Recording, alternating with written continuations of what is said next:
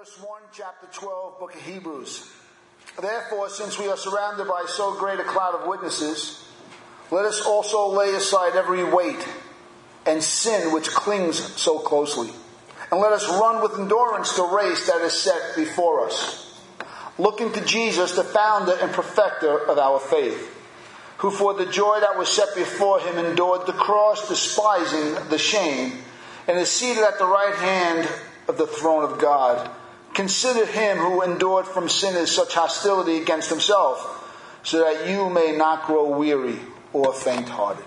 Let's pray. Father, we thank you. Your penetrating word, always liberating, always emancipating, always empowering, always provoking us, initiating holiness in us, God, pointing us in the right direction, enlightening us to what life is truly all about, Father.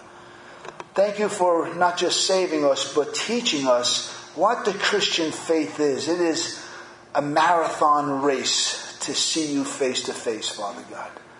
It's the race that you set before. It's not a race we take upon ourselves. God, you put us in this wonderful race of faith. And God, we don't do it alone. We keep our eyes fixed on the author and the perfecter of our faith, your Son. God, we ask you to breathe upon this sermon today. God, let it bring encouragement and hope and faith where people need it, Lord God. Let it bring enlightenment to others who have never heard of it before, Father God. And if anybody who's faint hearted in their fight against sin, let it encourage and strengthen them, embolden them for who Christ is and what Christ has done and what Christ will do again. So bless us all, we ask, Father God, as we hear your word. In Jesus' precious name. Amen. Uh, I continue to focus on uh, sin and temptation over the last month, maybe five weeks, and I'll do it probably for another at least two to four weeks. As I shared from the pulpit uh, earlier on in July, that many ministers of late have fallen into sin, men of renown, men of great ministries, uh, some 10,000 large have fallen into sin, and uh, this is going over the, the, period of the last two years, but someone recently has fallen, and, and it just made me take a step back and to realize just how serious sin is. And if we're not careful as a congregation, we can, and, and individuals, we can forget the serious tone that the scriptures teach us about sin. And we've been going through this over the weeks. Uh, the first week I spoke about uh, the mistake of it can't happen to me. And we spoke out of 1 Corinthians 10, where Paul says that, therefore, let anyone who thinks he stands uh, take heed. Means be careful, lest he fall.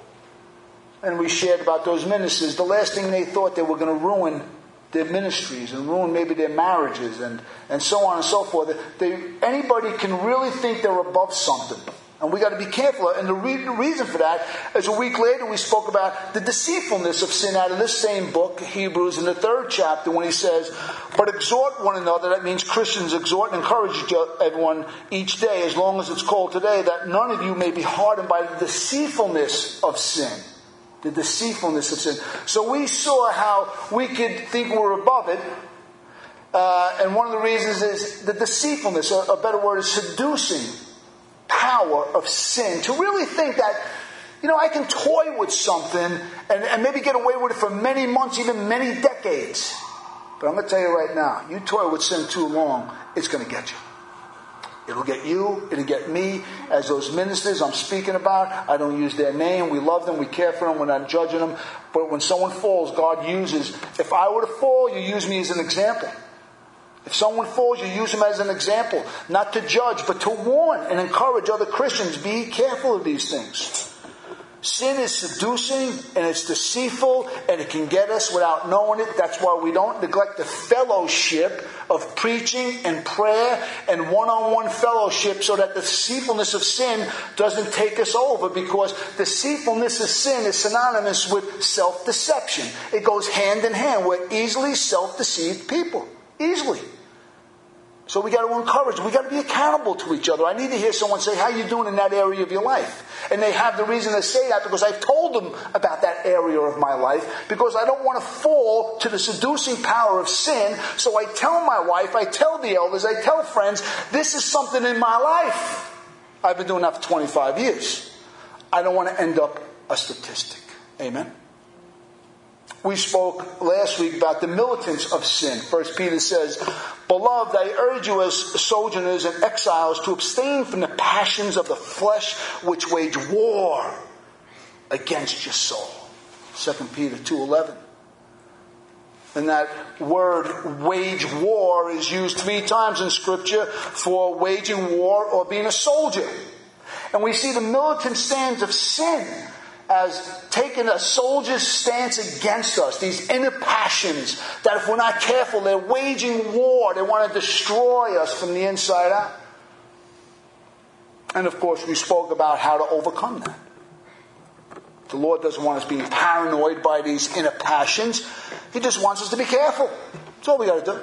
There's nothing like honesty, integrity, and transparency to overcome all sin. Honesty, integrity, and transparency empowers us over any passion of the flesh. Tonight we're going to look at something else. I'm going to do it in a little different way. Tonight we'll look at another characteristic of sin that was in our text here, and it easily entangles us. It's like a trap. It all goes back to being seduced by it, the deceitfulness of it, the wage war against it, to make the mistake it can't happen to me, and it's, it's easy. It's not hard to sin. You know that? You can smile, you can laugh, be lighthearted. I know no one falls into sin in this. I, I know we're perfect in this group. But, the, but what the writer of Hebrews saying is take sin seriously because if you don't, you easily fall into it.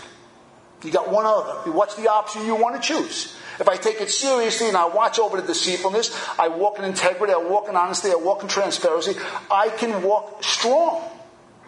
If my eyes aren't fixed on Christ, then guess what? It's easy to sin. It's simple. It doesn't take much. There are old sins waiting for me, and there are new sins waiting for me. They're waiting to get you. They're waiting to get us. But I've chosen to, to speak on uh, two of these verses, breaking it down one by one and uh, putting it all together. The writer of Hebrews holds out this great metaphor. The, New Testament does this as the Christian life is a race to be run. It's a, it's a wonderful, wonderful metaphor that would have gripped the first readers in the, in the Greek culture to the Olympic Games. They, they understood athletes, they understood hard training, uh, they would have understood exactly what the writer was saying when he uses the metaphor of run the race that was set before you of a long distance. They didn't have sprints back then, it was all marathon running. They understood, they seen hard training. They understood this metaphor and they were able to aptly apply it to their Christian life. It's an endurance race. They knew it. The Christian life isn't a sprint. It isn't like, oh, I'm in, you know. And we've seen now, you know, I'll sign up, I'll do anything. And three weeks later, guess what? You can't find the person. Because Christianity is not a sprint. It's a thought out, mapped out life, of, uh, faith of life. Period. It's not what I can do today, giving it all, and then burnt out next week. No. The Christian life is a race to be won because Christ has won it already for us. This is the faith handed over to us. And He's the author and the perfecter of it. He gives us examples. He gives us encouragements to run. He also gives us warnings, warnings of things that can slow us down and, and hinder performance and cause someone to stumble. Again, the first century believers would have, there was an apt metaphor. They would have saw the analogy of people that trained, if they trained with heavy clothing, that they were actually trained with something what we used to use. I don't, we don't do it no more, ankle weights. They would use certain weights around them and they would run with that. And then you would take them off and it would help you. But of course, it's a training tool. It's not something you actually engage in the race in. So they would have understood these things that hinder, and we'll speak about these things. 1924 in Paris in July was the eighth Olympics, and I think many of you have seen the Chariots of Fire. I mean, it's a, it's a, it's a great movie. It, it, has Christian overtones to it. And a man named Eric uh, uh, he was a Scottish man, and he was training to run the 100 meter. And he trained very good. He, he quite fast. He was a Christian young man, born of Chinese uh, missionaries, and, uh, and he was fast. He was very fast, and he knew it. but he was more devout Christian than he was an athlete. After missing a prayer meeting one night, his sister Jenny came over to him and accused him of not caring about God anymore. Missed one prayer meeting. I'm glad she's not in here. And maybe we could use a couple of Jennies around here. But anyway, she beat him up a little bit and he told his sister that when he runs, he feels divinely inspired. That was his words. And he says this, and not to run would to be dishonor God. Saying that he believed that God made him for this very purpose to run. And when he ran, he said this, I felt God's pleasure. He felt God's pleasure. But months before the race, he found out that the 100 meter was on Sunday. And he chose months before not to run in the race. After training many years for it, uh, months of ridicule follow, uh, of mocking uh, from teammates, coaches, parliament, citizens. The tabloids ripped into him for many months. Uh, the 100 yard meter came, and when he came, he chose to be in a, a church preaching the gospel. It was told to him on Tuesday that he could run in the, 100, uh, the 200 meter race, which he did. He came in third. And on Wednesday, he could run in the 400 meter race, which he chose to do. And in the 400 meter race, which he never trained for, he won the gold medal and set a world record. And it reminds me of 1 Samuel 2.30 when uh, Samuel says, But now the Lord declares, Far be it from me, says God, for those who honor me, I will honor, and those who despise me shall be lightly esteemed. And Eric uh, Liddell is the picture of modern day honoring God under all uh, persecution, allegations. Uh, they called him a fanatic, a religious fanatic, because he would not engage in the games on a Sunday. Parents won't even allow their children not to play baseball today on a Sunday to honor God and go to church. As a matter of fact, some families won't, you won't even see their kids in church on a Sunday because it's in the way of sports. What a far cry we've come to. How far? When are we going to, all of us, honor God? When will we all say no? Sunday is the day of worship, period. I rest in Christ. I don't rest on the couch. I go to church to find out how I rest in Christ for eternity. Not just to take some time off because I need to kick back. He went on into the Christian mission with his parents after that, where he died under Japanese occupied China in World War II. Young man. That's what we have here in our text tonight a devotion to God in spite of the world's criticisms and persecutions. 2,000 years ago, they were being persecuted, this church of Hebrews, from Jews and from Romans and from the Greeks. It's about overcoming sin, or I should say, overcoming sin is not accomplished by doing hand to hand combat. It's not like waking up and I'm, oh, I got to battle the flesh and Satan in the world today and I'm going to go, no, you don't, you don't fight sin by waking up and fighting it one on one.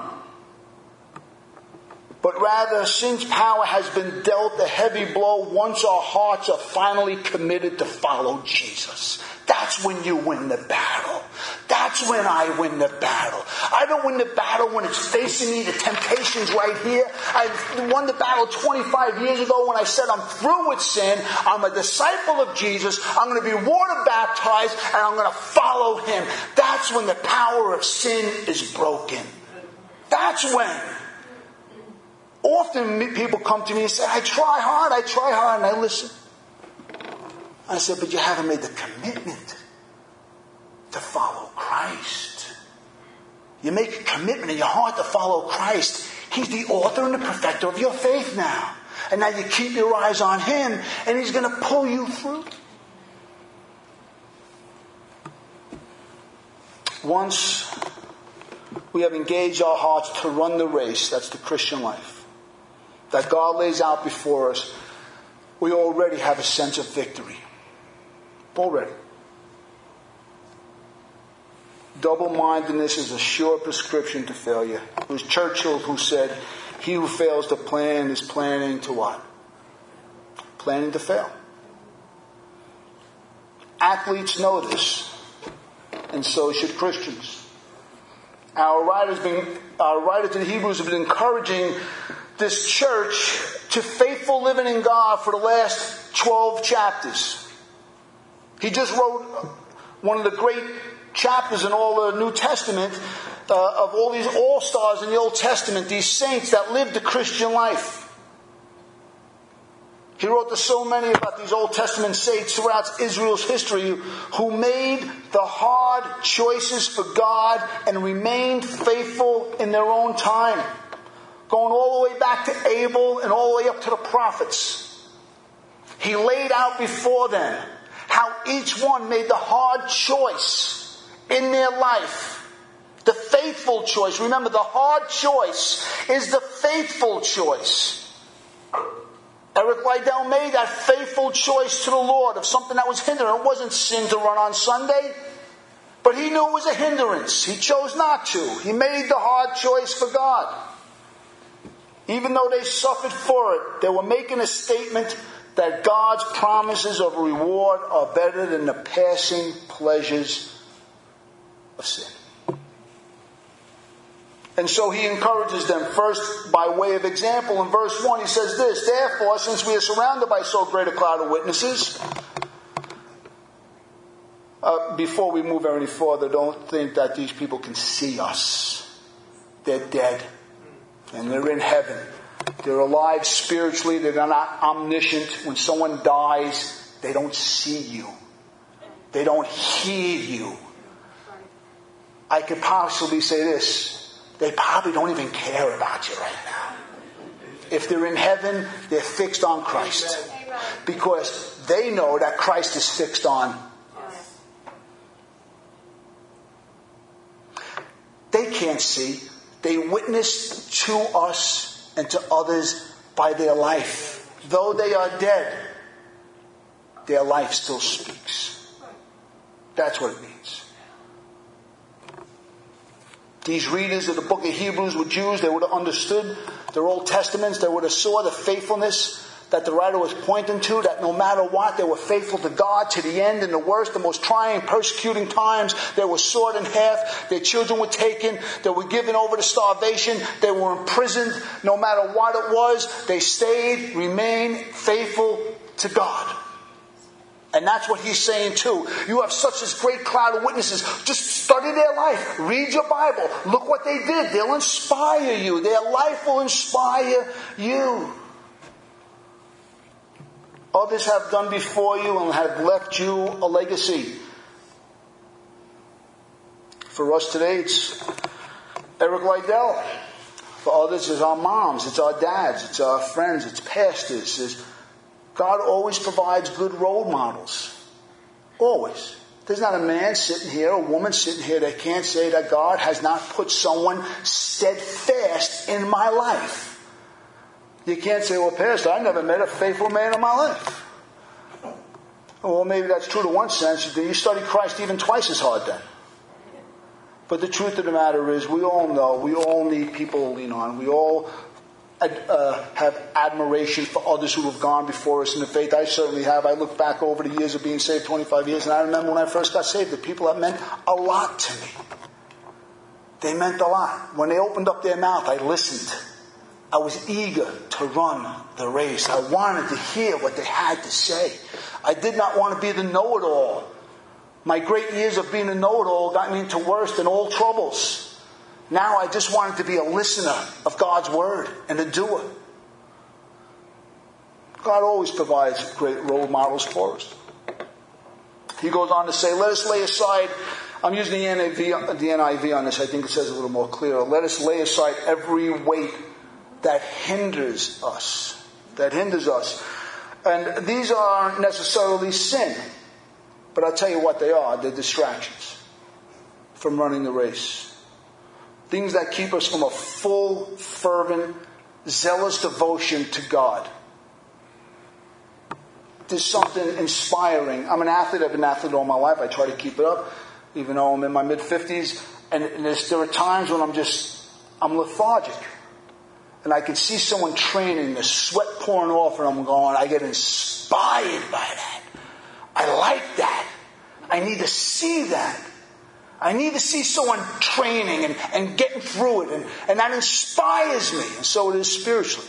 There are times we can walk with apathy in our spiritual life. Faith could be low, and I need to be around faithful people that inspires me to live and to remind me of what my life is all about. It's about Jesus and running the race with endurance and being faithful to God and not get caught up in the hindrances of, of life.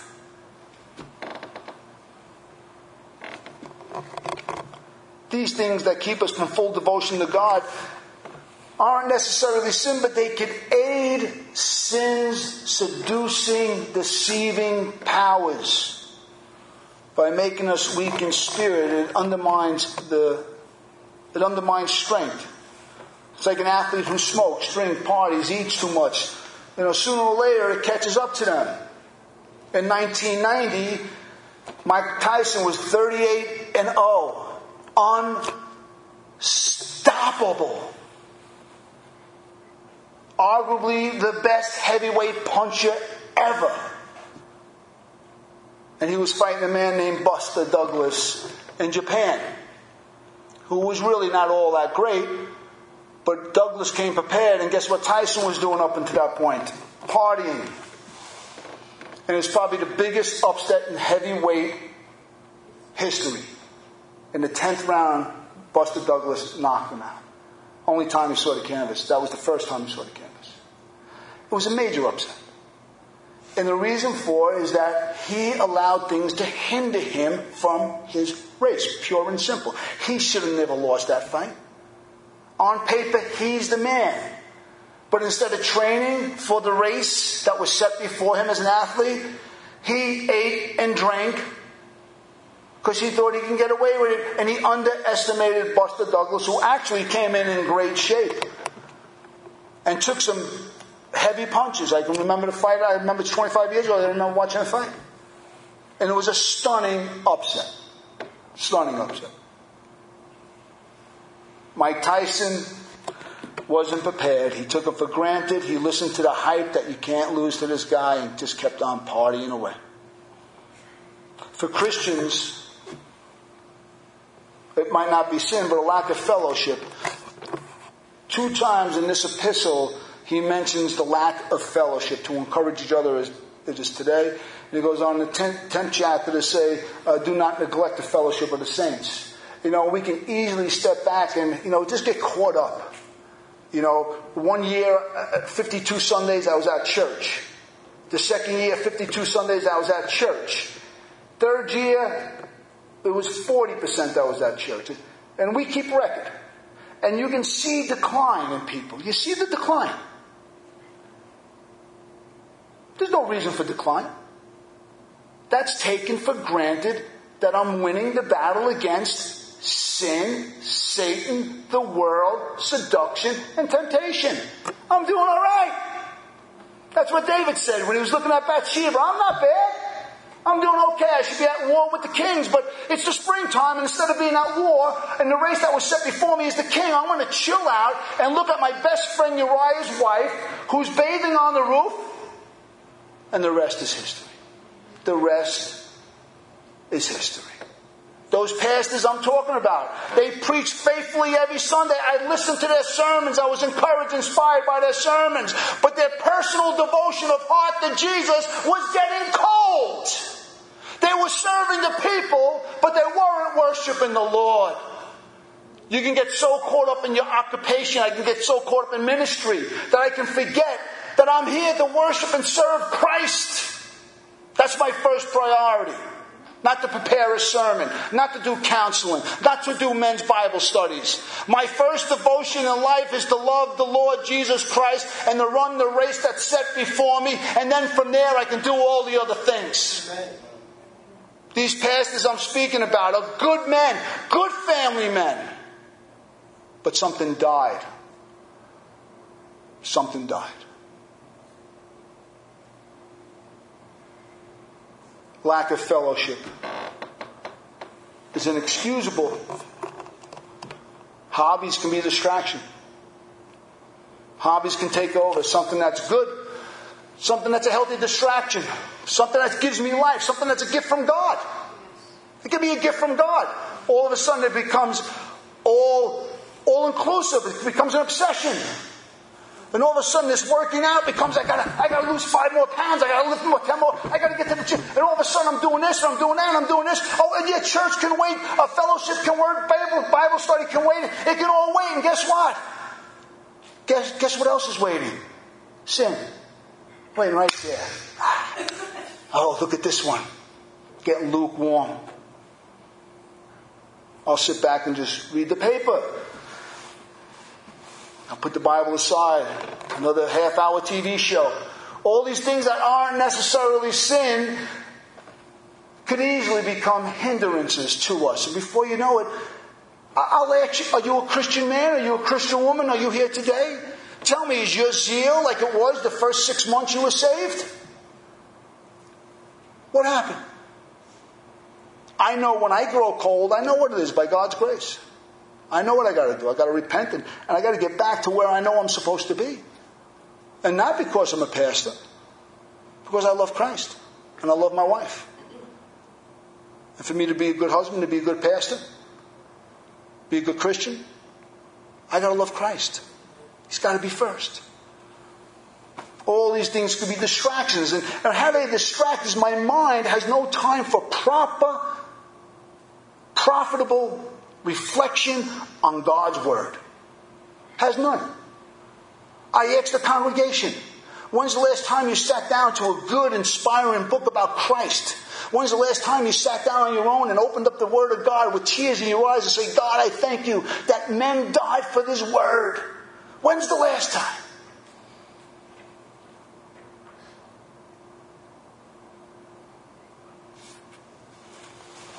What's the distraction?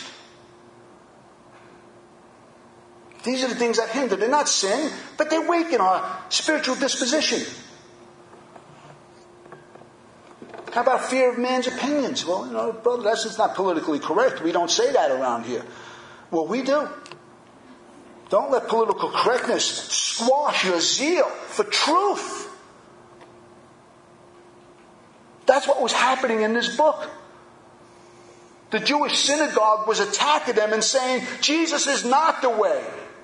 Moses is the way. Aaron is the high priest. Joshua brought us into the promised land. Angels are there for us. And the author saying, no, Christ is greater than angels. He's greater than Moses. He's greater than Aaron. Jesus Christ is the temple. Jesus Christ is the Lamb of God. Jesus Christ is the high priest. Jesus Christ is the author and perfecter of faith. It's not by the law anymore. It's by grace through faith in Jesus Christ. Amen. Get back to Jesus, the author and perfecter of your faith. Don't go back into religion. You go back there, you're lost. Don't worry about what people are saying. It's the same thing today in America. Don't worry about what people are saying. Keep your eyes fixed on Jesus and despise the shame they throw at you. Period. Fear of man is a great hindrance to people's faith. Relationships. Easy Listen, bad company corrupts good morals. Who's speaking life into me or who's speaking death? You know, death by even good friends sometimes comes in a very subtle way. As a way of wearing down. Went golfing the other day. Man I like, I like him a lot. He knows who I am and shared faith with him all the time. But I wasn't, I wasn't careful. And by the 18th hole, an inappropriate thing was said and I giggled. Trust me. That's not who I am. It just shows me how careful you have to be. Do that every day. Don't go to church. Don't pray. Don't read the Bible. Do that every day. Sooner or later, bad company corrupts even good men. It'll happen. That's just a small example. When it comes to these are some of the hardest decisions a Christian have to make because it's not necessarily sin. to put things aside to make profitable relation with Christ a priority. When it's sin, it's easy. You say, brother, you're in sin. The Bible says this is, you're in fornication. I mean, how many places do I got to show you? This is sin. That's easy to deal with. Uh, gossip is sin. Uh, judgment, criticizing, drunkenness. This is, this is, a party spirit. It has nothing to do with a Christian's life. That, that's easy to deal with. That's tangible. But when you're dealing with the intangible stuff, like, I know it's a hobby, but be careful. It's, it's consuming a little too much time and energy. I know you like to read, but be careful what you read. Spend some time with the Lord first. I know you like, am I right? These are the things that, you know, we got to be careful. We don't want to be legalistic. And that's what the writer is doing. He's not being legalistic, but he is saying, be careful where all your time and energies are going. Are you spending good quality time with the Lord? Everyone in this room, everyone who's called by the uh, called Christ Lord, understands that sooner or later we'll have to put something down that's not sin, just for the sake of remaining zealous for God. Not sin, but I realize there are certain things in my life I got to make sure do not captivate or motivate me more than my love for the Lord. And I got to be reminded of that quite often. He talks about the sin which clings so closely. This is aren't the hindrances. These are the, the sin that, that clings so closely. Is, what he's saying is the sin that's so obvious in our life. Sin in general is easy to fall into if someone has not purposed in their heart to follow Christ. When you purpose, if you purposed yourself to follow Christ, let me tell you something. It's not so easily to fall into sin. There is a, there is a process it has to go through. My love for Christ, my accountability to people, my transparency to people, my confession to God, my confession to other people. It has to go through a process before I actually start engaging in sin. But there are other obvious sins that grab our attention. You have your weaknesses, I have my weaknesses. There are certain things that are more easily for you, but they wouldn't tempt me. But there are things that tempt me that might not tempt you. We all know our weaknesses. We all know the sins we got. I know what I came out of. The things I came out of 25 years ago, it still calls my name. It, it doesn't yell at me. It doesn't, it doesn't have power over me. It's not the last word over me. But if I'm not careful, I'll still entertain some of these thoughts. And if I'm not careful, I might entertain new thoughts it easily clings to. It doesn't give up so easily. You're Christian any length of time, you know it doesn't give up so easily. When it comes to sin, every heart, every believer has to make several hard choices for God. And when you do, like Eric Liddell, you, you feel God's pleasure. Because you're running the race set before you. Nobody sees what you're doing. No one sees you saying no to temptation. No one sees you making a hard choice. No one sees you going through, your, your, skin is crawling, saying, your flesh is saying, you gotta be kidding me. You've been doing it for 30 years and now you're not. Now you're not. You did it yesterday and you're choosing now not to do it. You did it last night and now you're choosing because you went to church and accepted Jesus. You're not going to do it no more. And the flesh screams out and you say no and you make the hard choice for God. And for the first time in your soul's existence, you feel the pleasure of God.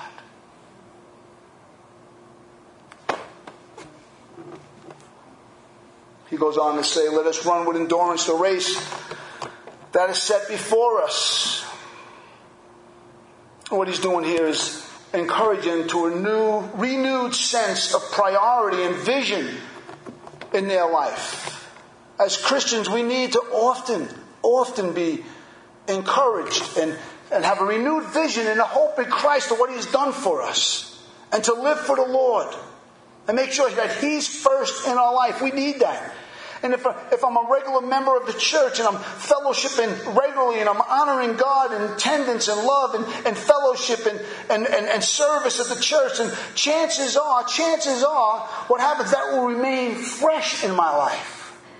But even then, those pastors that fell were so engaged in ministry. These were national ministry, these were national movements, but somewhere in there, they lost their sense of priority.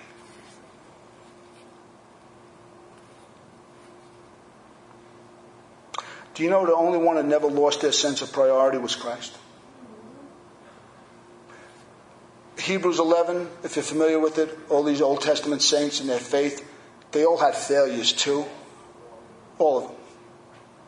The point wasn't, it wasn't that they failed, is that through their failures they remained faithful. Only Christ never failed and remained faithful. That's why he says this. Be renewed. Be goal oriented. Run the race that God set before you. Don't get caught up in other things.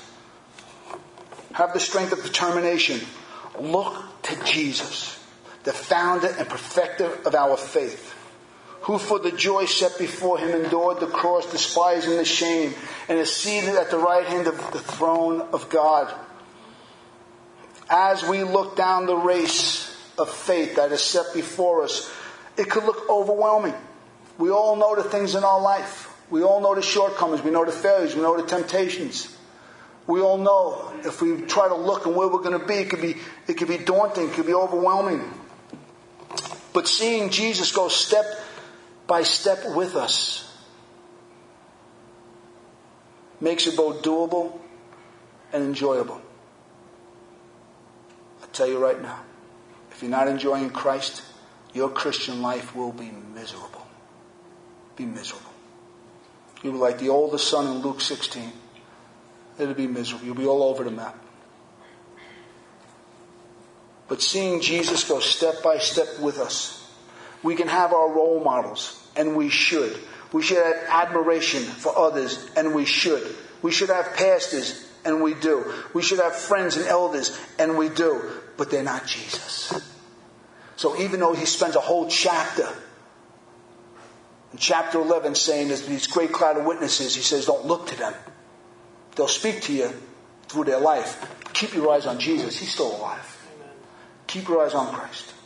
Only Jesus can empower and come to our aid in the nick of time. I can't ask Mary to help me. I can't ask the saints to help me. I can't ask my dead mother to help me. I got to go to Jesus. Only He can hear me. Only He can see me. Only He can deliver me. Only He can validate me. Only He can speak to my heart and know that I'm on the right course that was set before me. Only Jesus can empower us to live the Christian life. That's it. Anything that gets in the way of only Jesus is a hindrance. It's a hindrance to faith. And I'll close with this. In this verse, we have the dual attitude of Jesus' approach to his race. Do you know what his race was? The cross. Not a trick question. I see some puzzled faces over here. Not a rhetorical question. Jesus' race was to go to the cross. And this is how he did it.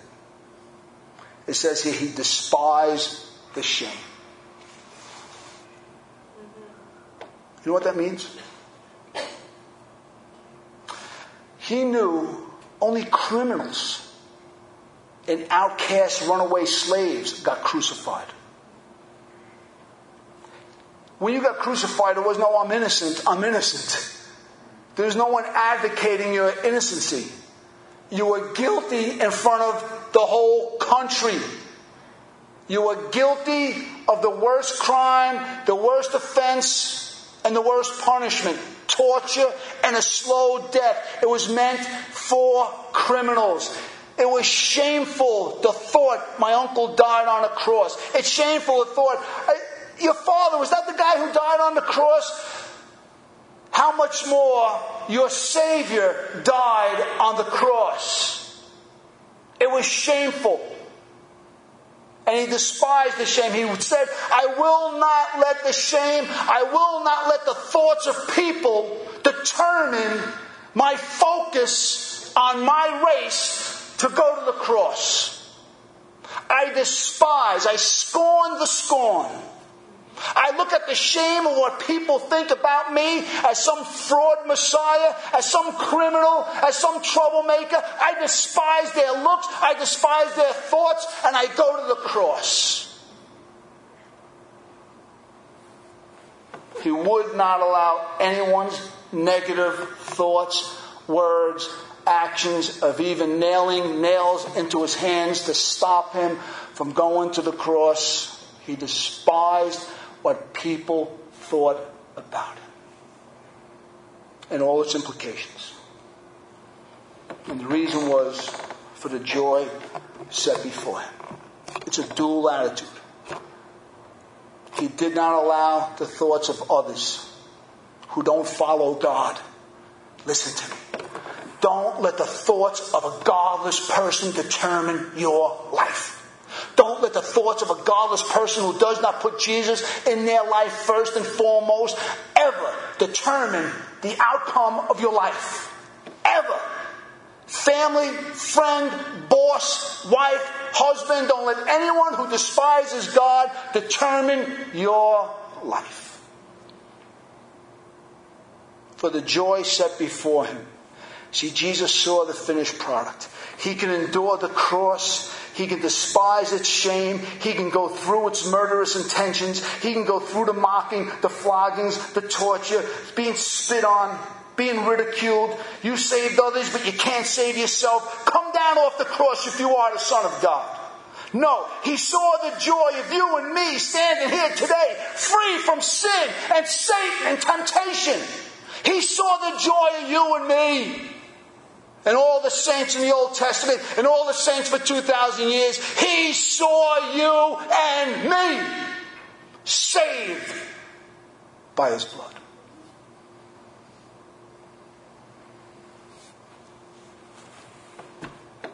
And God saw it. He sat down at God's right hand where he reigns forevermore. Do you know you will judge angels? Do you know you're a co heir with Christ? Do you know that the faith He has given us is perfect? Do you know you stand here perfect in the eyes of God only because Christ despised the shame? And the faith He gives is not. The, do you have faith in Christ? It's not yours, it's a gift. People believe in clouds, they believe in trees, they believe in in minerals, they, they believe in, in this and they believe in that. What makes faith tangible and real and powerful is the object of our faith. Faith is a worthless trust system unless it's in Christ. It's worthless. People say, well, you got to believe in something. No. You can't believe in. You got to believe in the Son of God. Anything outside the Son of God is worthless. There's a way that seems right to man, but in the end, it only leads to death.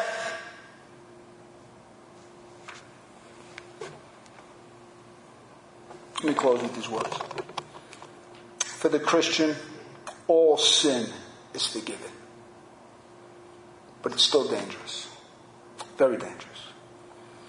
All Christian fellowship, all our services, all our Bible studies, everything a Christian does, says, should always point us to Jesus, the author and the perfecter of our faith. I come here, John preaches, or I preach, or we should always be pointing to Christ. That's it. That is it. No sidetrack, no novelties, no curiosities. I don't want to know what the Holy Spirit is doing. I want to know what Christ did 2,000 years ago, what He's doing for me right now, what the Holy Spirit is encouraging me in my heart to live faithful for Christ in this moral wilderness as I keep my eyes fixed on Him, the author and perfecter of my faith, so when I stand before Him, I can stand before Him unashamed. Let's pray. Father, we thank you. We thank you for the word. It's like a lamp unto our feet, a light unto our path, and an arbitrator of the thoughts and intentions of our heart. God, thank you for Jesus. Thank you for all the faithful role models you put in our life. But most of all, God, help us to fix our faith fully on Christ and nothing else. God, I just pray for myself and all the saints here. Remove those distractions, those hindrances that are just slowing us up. They're not profitable. I'm free to do all things, but not all things are profitable, Paul says, Lord. So, God, help us with the things that hinder us, the things that have gotten in the way and slow us down from zealously following you.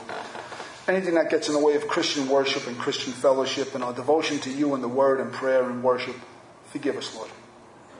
And God, for anything that's, if any of your people here are just easily caught up in sin, I pray, God, that you wash them in the word today. I pray to have a renewed strength to follow Christ, a renewed fresh start, a renewed first love, a desire to put Christ first, Father God, and lay hold of Him and Him alone. We bless you in Jesus' name.